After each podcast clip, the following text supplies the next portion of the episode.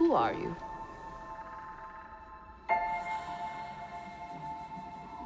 I'm no one.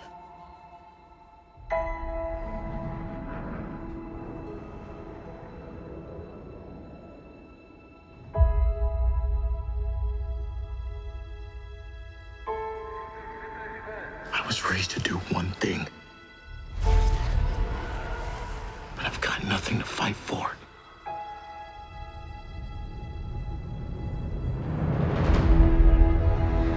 Nothing will stand in our way.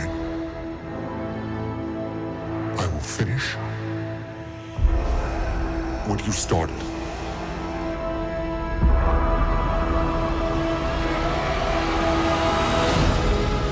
From Chicago, this is Film Spotting. I'm Josh Larson. And I'm Adam Kempinar. We are posting this at two oh one a.m. Central Time on Wednesday, December sixteenth. You better be sure about that. Well, I'm going to set They'll it. They'll come and get you. I'm going to set it. We'll any see earlier. If it works. It's the exact moment the Empire lifted the embargo on reviews for Star Wars Episode seven, The Force Awakens. We're taping it about twelve hours before, around two oh one p.m. Central Time on Tuesday, having just walked out of our screening, Josh. This is a unique situation for us for a couple reasons. This is the first Star Wars movie we've reviewed on the show, the two of us, and only the second Star Wars movie that has been discussed on the show after Revenge of the Sith.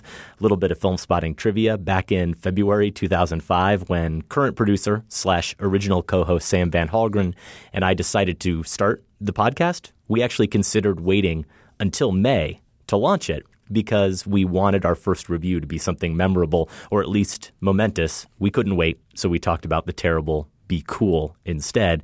And my rave review of Revenge of the Sith came out in episode fourteen. I knew you loved it. Did yeah. Sam like it too? I can't remember. I should have checked the ratings. I think Sam gave it a half-hearted thumbs up. Okay. I think he was into it, but not nearly as much as me. So yes, I was a big fan of one of the prequels. No, I have not seen that prequel since. This conversation also stands apart in that it's the first review I can think of where I'm not just worried about spoilers. I'm actually not sure we're safe giving away any plot details at all, lest we somehow ruin the experience for those who are daring to download this before seeing the movie, which means we might actually be praised for offering the most nonspecific, superficial review possible. I'll be happy if it clocks in at more than seven or eight minutes. We've also never sat next to each other during a movie and had a clear tell that would reveal whether one of us was enjoying the movie or not. Just before the movie began, you turned to me and said, "See this banana? If I eat this before the movie ends, you'll know whether or not the movie worked." I said, well, see this protein bar? I'm eating this regardless of how much I'm enjoying the movie because I'm starving. Screening started at eleven. It was going to go till after one. Exactly. So we Josh, had our concerns. Josh always comes prepared. The lights go up, one empty banana peel, one uneaten protein bar. I suppose I could simply ask, were you hungrier than you thought, or did J J. Abrams fail to awaken the Force in you? And if that's not enough to chew on, I'll go a little bit deeper, though I'll be very vague, and ask you this. For all those prequel haters out there who lamented the way George Lucas ruined their childhood, is it to Abrams' credit or discredit that with Episode seven, he seems essentially to have tried to hand that childhood back to every kid like me who vividly remembers watching Episode four at the drive-in, wanting so desperately to be Han Solo and Luke Skywalker? I did eat the banana. It's true. Uh, but you know what? It was it was mainly because the stomach had grumbled about four times, and, and I just had to do it. I was You gave I was, in to the dark side. I gave in. I was entertained by this. It was a lot of fun.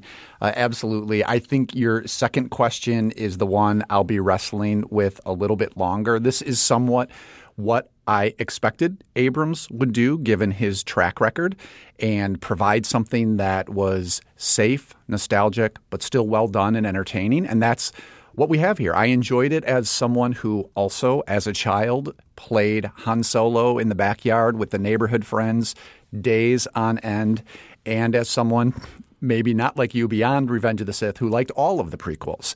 Uh, I would say this is more of a nostalgic exercise than the prequels. Uh, I would say it's perhaps a little less imaginative than the prequels. Those are my immediate reactions. I'm not quite sure yet whether I'm going to say whether it's a lesser or better film than them. It's a good Star Wars picture. I'll say that for sure, which is something I can say of all of them. So to my mind, we haven't had a bad one yet. Abrams is interesting. You know, I, I'm trying to think of him and thinking of Star Wars in general as the work of an auteur, okay? George Lucas was the auteur behind this franchise, and he's not discussed that way, partly because he wasn't the credited specific director on a number of the original films, but he certainly had that level of control mm-hmm. up until now. And I think one of the reasons I appreciated the prequels is because you can feel that auteurist stamp on those pictures, for better or for worse. Abrams is...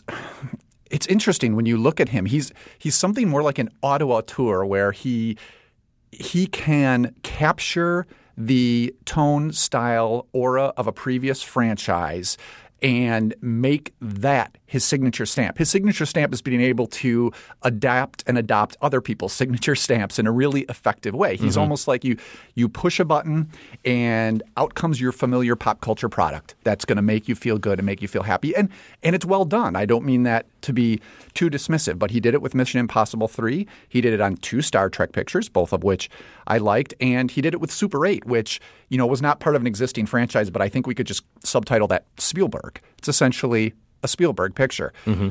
I liked all of those. I think he's done a similar thing here. He is hitting every beat that fans expect. He's also polishing off the, to borrow an original trilogy phrase, the scruffy mm-hmm. of those films. And maybe here's a question to start with.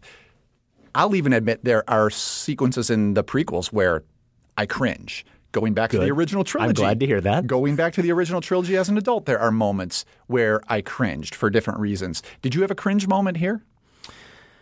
Yeah, I had a couple of them, but okay. only in the most throwaway sense. They were throwaway lines, literally what you would consider a throwaway line. Someone at the end of a scene makes a little crack that's a callback to something that we would only know from the previous films. And I felt like there was no point in those because they weren't that funny to begin with. And I just didn't understand the nod even if you weren't going to give it a little bit more weight. So those felt a little bit too hokey for me, but those were very minor, maybe two or three of those. Otherwise, there were certainly no major sequences that did that.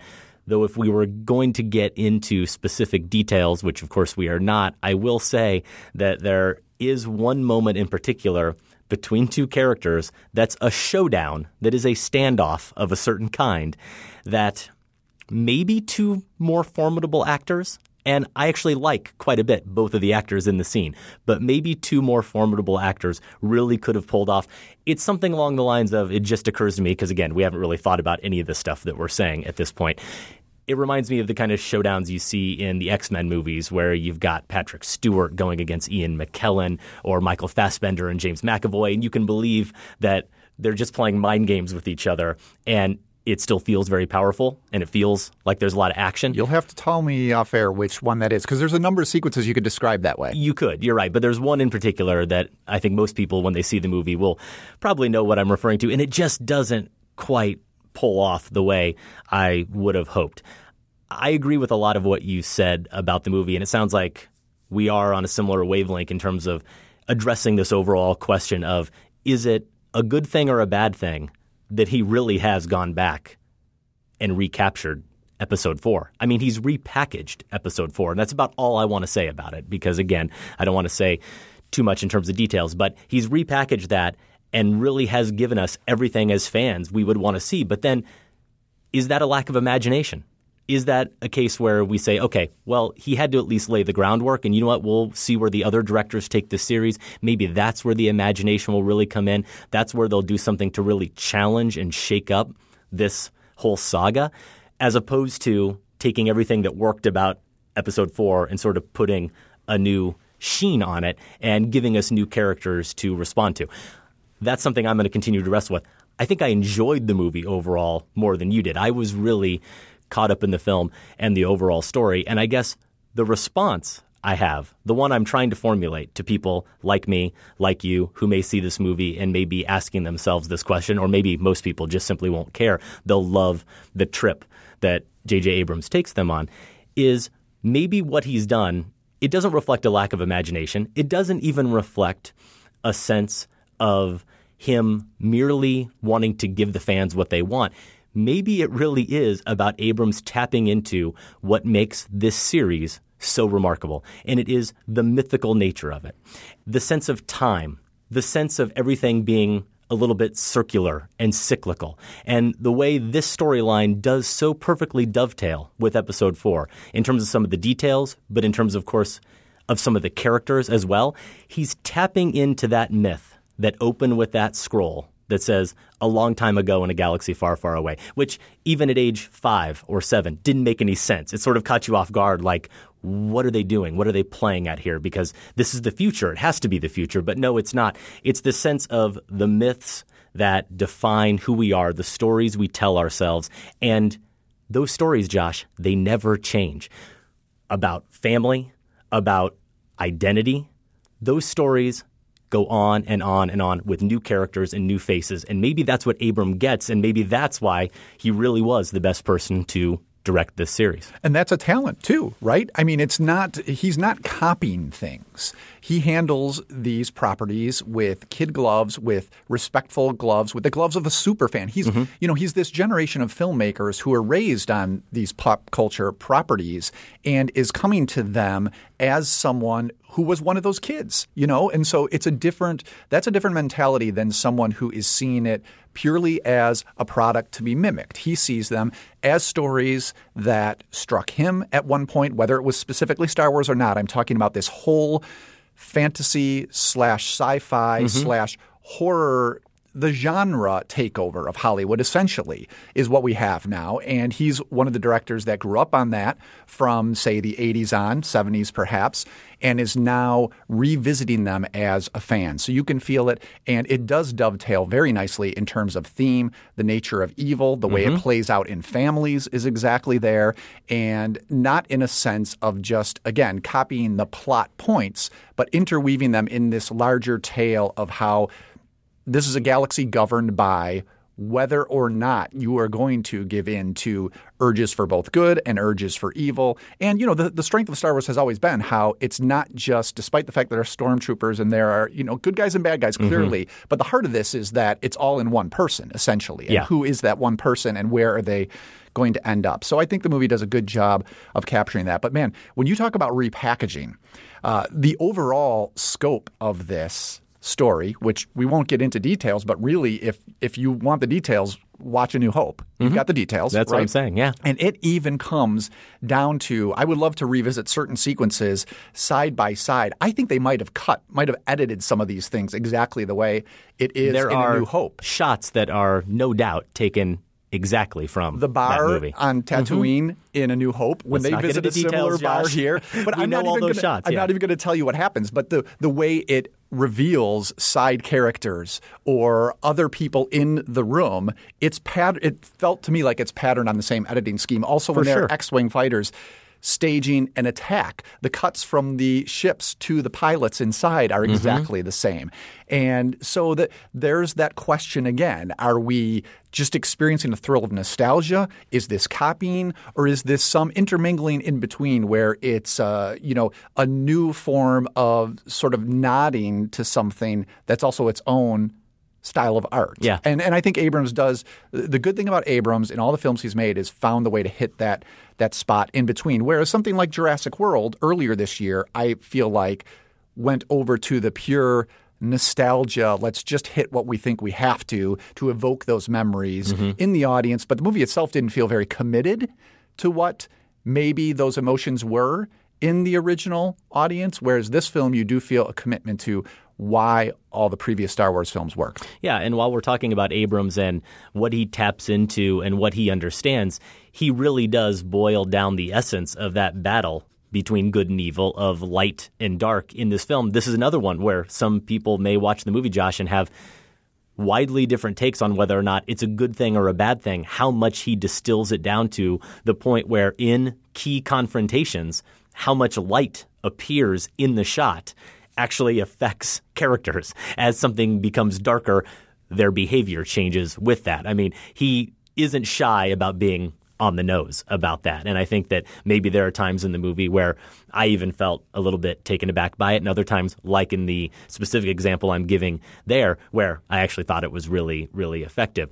I think, too, what does make this movie work, what Abrams got right, was finding a vessel for that battle, finding the new Luke Skywalker to take us forward and be that beacon of hope in this saga, and it's Daisy Ridley. And I think she's remarkable. And she is someone who is very earnest in the same way a Luke Skywalker was, and maybe a little bit naive, but really, no, she's pretty worldly, and she's a bit of a scavenger. Actually, here's what Abrams really did, and I wonder if it was in his mind at all to do this.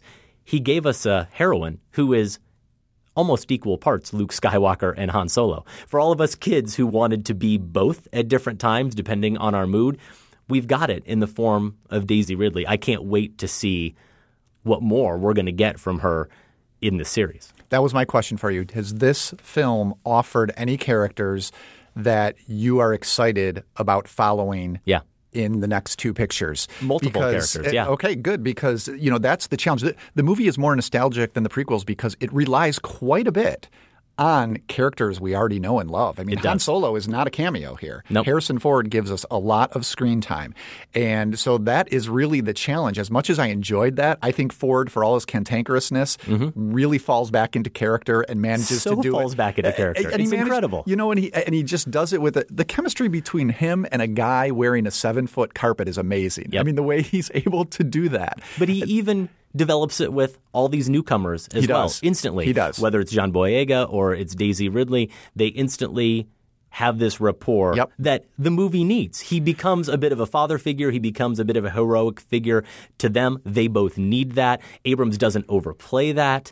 And because he's perfect. He's, he's really perfect. Because there. He's transferring all of our affection from himself to these new characters. Mm-hmm. And I think I'm with you That's in it, wanting yeah. to follow Ridley in another film and see what she does. She is clearly the Skywalker figure, I would say. I think John Boyega is the Han Solo figure only because he has this reluctance to him that has always defined Han See, Solo. See, I want to defend what I was saying here, but it will give things away that I don't want to give away to people. So, yes, you're right. There is more Han Solo and Boyega's character, even down to him, and I don't think this is a spoiler, being someone who initially is resistant mm-hmm. of helping the resistance. So there's no doubt there's a parallel there. But it's there, not but a one. It's not a one-to-one at all. Not. What they're trying no. to do is essentially take these characteristics that we responded to in the original films and repackage again or recast them mm-hmm. in new characters so that we have reluctance evidenced. We have bravery evidenced. We have untapped skill mm-hmm. evidenced here in someone. We have loneliness and abandonment evidenced in someone as well. So, yeah, those aren't so characteristics. Those, that's character. Right. And, and that's what And so they find a place me, to put those. Yeah, those those original films had in spades, and this movie has, of course, as well. So Ridley is key, and uh, yeah, I'll, I'll be excited to see where it takes her. Oscar Isaac, I could have used more of. Absolutely. But I think, we can always use more Oscar Isaac. I think Oscar he's good. Isaac. There's a little Han Solo in him, too. For sure. Um, and there is, we should just acknowledge, there's also a Darth Vader figure here, mm-hmm. and that to me is key in connecting it with the previous six films as well, because those were the stories of Vader, essentially. And so I'm glad to see that that element is carried through because me it's too. been the heart of the franchise. And for this to move beyond and become strictly an action-adventure picture that touches on some previous things from the films, it wouldn't have been much. There's much more action here, I'd say, than in all the other pictures. But still, it manages to evoke those themes and the character qualities as well. We talked about Harrison Ford, and I'm really glad because he's such a treat to watch. And sure, there may be a little bit of that nostalgia where when he says certain lines and he gives certain looks, it takes you back to how you remember first encountering Han Solo. And it hasn't changed. And maybe there is some comfort in that. But it's more than comfort, Josh. It's more than nostalgia, Josh. It's that character. We were drawn to Han Solo because of the characteristics that made him who he was. And those haven't gone away. He is still the essence of that character, and Harrison Ford still completely embodies that. And there is a moment, and this is the easiest thing to say about a Star Wars movie, I know, but I can say it about many movies I saw this year. I just saw Creed just last night. There were moments in that that got me a little bit choked up. There is a moment here involving Han Solo, and it's not the big emotional moment. It's really just him showing up on screen, and the dialogue they have, the interaction, the way he has that interplay with those characters. I don't know what it was. I don't really know what it stirred in me, but it was the kind of thrill that I go to movies for. Well, and because it's so purely capturing exactly what we experienced before. And that, and that's to Ford's credit in being willing to do that and able to do that, and Abrams' credit to creating the atmosphere for it. You know, I think it's funny because Solo is really, and Harrison Ford's performance in the original films, it's probably my favorite part, and I know it was as a kid, but it's really the only postmodern element to those pictures. Otherwise, they're entire throwbacks to a more naive, innocent sort of filmmaking. And here, Ford comes in with a certain snarkiness and a commentary on the action, uh, a self-awareness mm-hmm. that really doesn't exist otherwise in a very earnest trilogy. And this movie is more postmodern, I think, because it plays that up, not only in giving Solo screen time, but giving his commentary, it seems to me, more time than in the other films. And I think that's a good match for Abrams, too, because there is that level of self-awareness that his films have, certainly the Star Trek films have, in how they're echoing the franchise that came before. And so Ford, now that I've seen the picture, you know, his involvement was crucial in getting this to work, and it's a huge reason why it does. That might be a good stopping point. I don't know if you have more that you feel like you need to get out about this movie. There are a couple of things. I know we wanted to maybe get into legitimate spoiler territory here in a moment and just talk about one kind of major plot point of the movie that we certainly otherwise wouldn't reveal. I think that will dovetail nicely with a question I wanted to bring up in terms of that villain. You said there is a Darth Vader character here. There is. I don't know that I want to say more than that. So we're going to stop here in terms of our initial reactions to Star Wars: The Force Awakens. I'm proud of you, Josh. I'm proud of us. We got in more than seven or eight minutes. Ten? Ten? Eleven? Oh, we're even over ten or eleven. Wow. Despite hopefully not being so detailed that we ruined anything about the movie. Let's go ahead and stop, and we'll play a little clip from the trailer, and we'll come back with some spoiler talk. There are stories about what happened. It's true. All of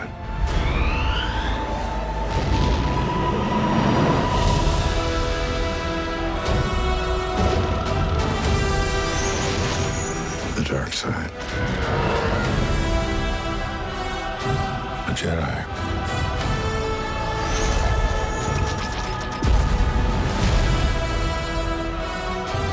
They're real.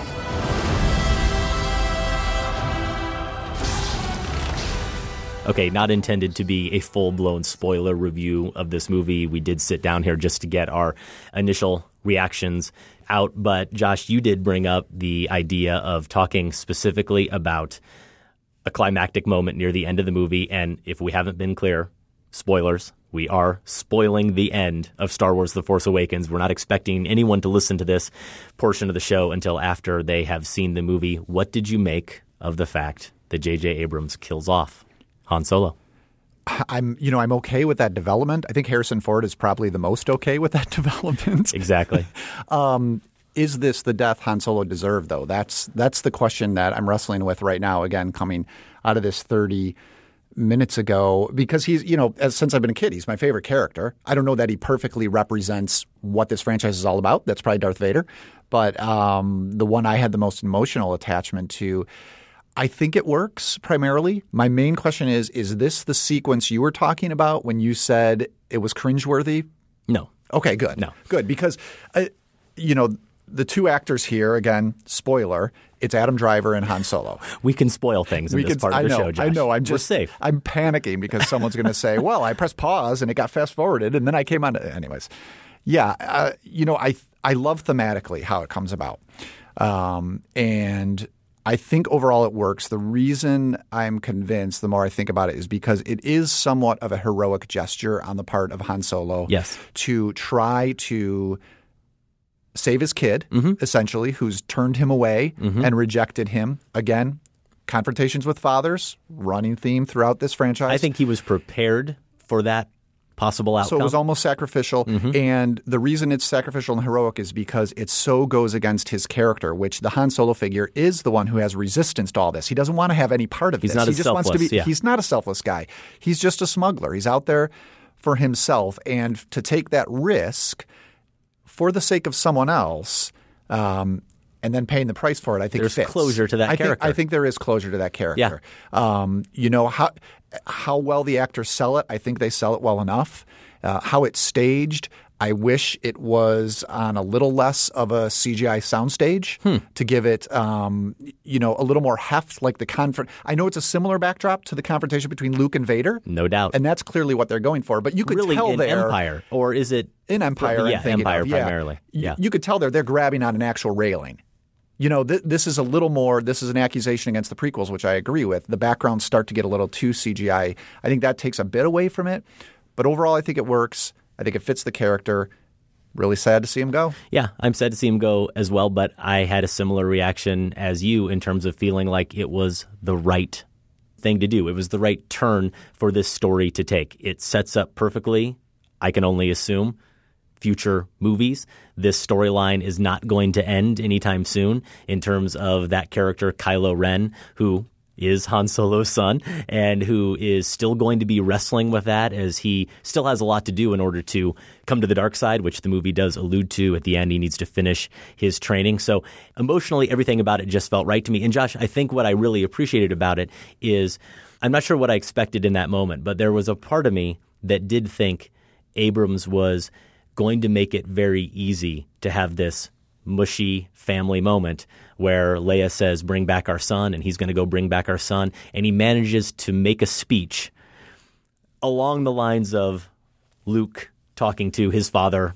somewhat at the end of Return of the Jedi, right? Or he doesn't even really say so much to him as just he's begging for his father. He has a transformation. I wasn't sure there was anything Han Solo could say in that moment that was going to make me buy a transformation.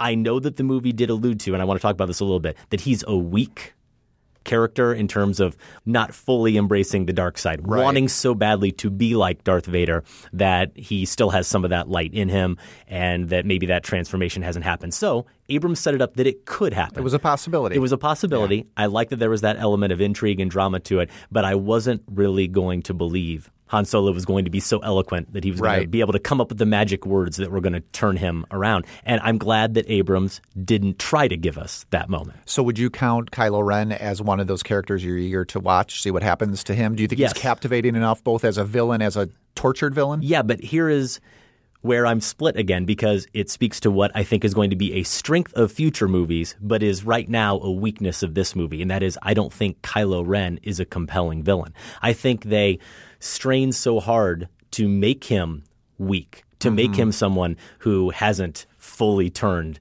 to the dark side, who is literally putting on a fake Darth Vader mask right. in a way, trying to be the evil lord, that it never fully comes off. And so the downside of that is, even though I like overall what that means about the character, and I think it gives him some room to grow, watching him in this movie, he's not intimidating at any point. Right. You're never really scared of him. And that makes some scenes not play as effectively as maybe they could if he was a character who was a little bit more of a badass. He gets beat in some scenes here, Josh, that for him to even be as along as he is in his training, mm-hmm. it seems odd that he isn't more skilled, not just with the lightsaber, but every aspect of being evil, basically, yeah. and turning to the dark side. He just doesn't have that. And again, I think that is maybe a weakness of this film, how weak that villain character is, but I think that's what's going to make him potentially be a really fascinating character as we move forward. Yeah, I think it's a great way to envision that character, but what it needed then was a secondary villain that was just intimidating and menacing. And it's not and, Donald Gleason. And, no. No. No, I don't think so. So if it could have had that sort of sort of a Darth Maul on the side would have right. been nice. Yeah. The scene I'm thinking of, since we are spoiling this. Oh, at yeah, this point, right. The scene I was referring to, and cringeworthy would be way too strong. Okay. But going back to what I said about it, I stand by it. It's actually the unmasking of Kylo Ren with Daisy Ridley. She's strapped down, and he's trying to extract oh, from yeah, her and then she starts reading certain his information, mind.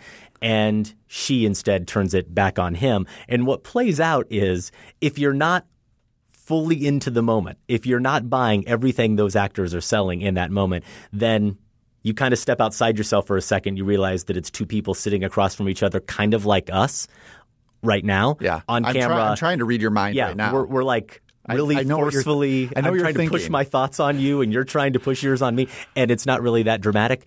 That moment sort of feels I think that way to me. It has – it worked for me, but I'd agree it has maybe three or four too many close-ups. Mm-hmm.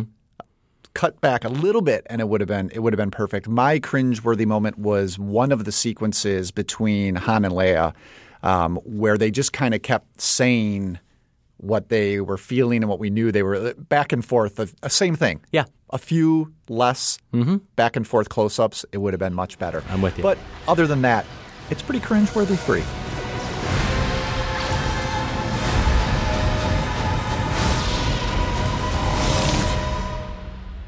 Just let it in.